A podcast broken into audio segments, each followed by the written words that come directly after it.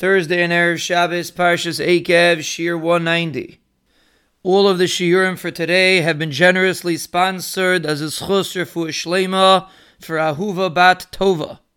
The schus of Limud HaTorah and chizik of thousands and thousands of listeners throughout the globe, and the schus of thousands of lives that have been changed, shen be'ezras Hashem bring her refuah shleima b'sei sharchei leYisrael.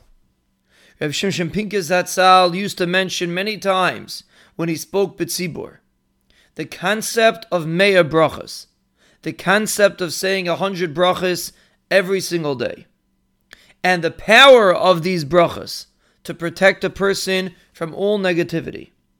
He says this skula can bring Yeshuas kiflei kiflayim more than any other skula. It's one of the most powerful skulas.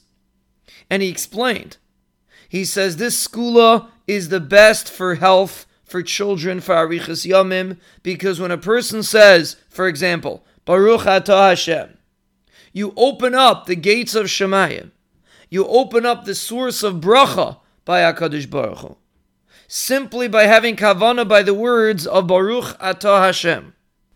And he continued on a personal level. And he said, in the last kufa, I worked very hard on having kavanah when I say brachas. And I got a matana from the Rebbeinu Shlelem. My life changed completely. I live with HaKadosh Baruch Hu. A totally different life than what I had before. And that's the skula of brachas.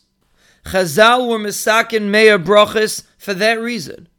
To give us these opportunities to connect with HaKadosh Baruch Hu. And it's all about the kavanah. To stop for a moment. A bracha doesn't take so long to say. But stop for a moment and connect. And feel Baruch Atah Hashem Elokeinu Melech HaOlam. Takes a few seconds. Doesn't take so long. But the kavanah transforms completely the bracha. And we even see it in the word that Chazal called it. A bracha. When a person makes a bracha, he receives bracha. And if we try to put an emphasis on having kavanah when we say brachas, we will see brachas and Yeshuas in every area of our lives.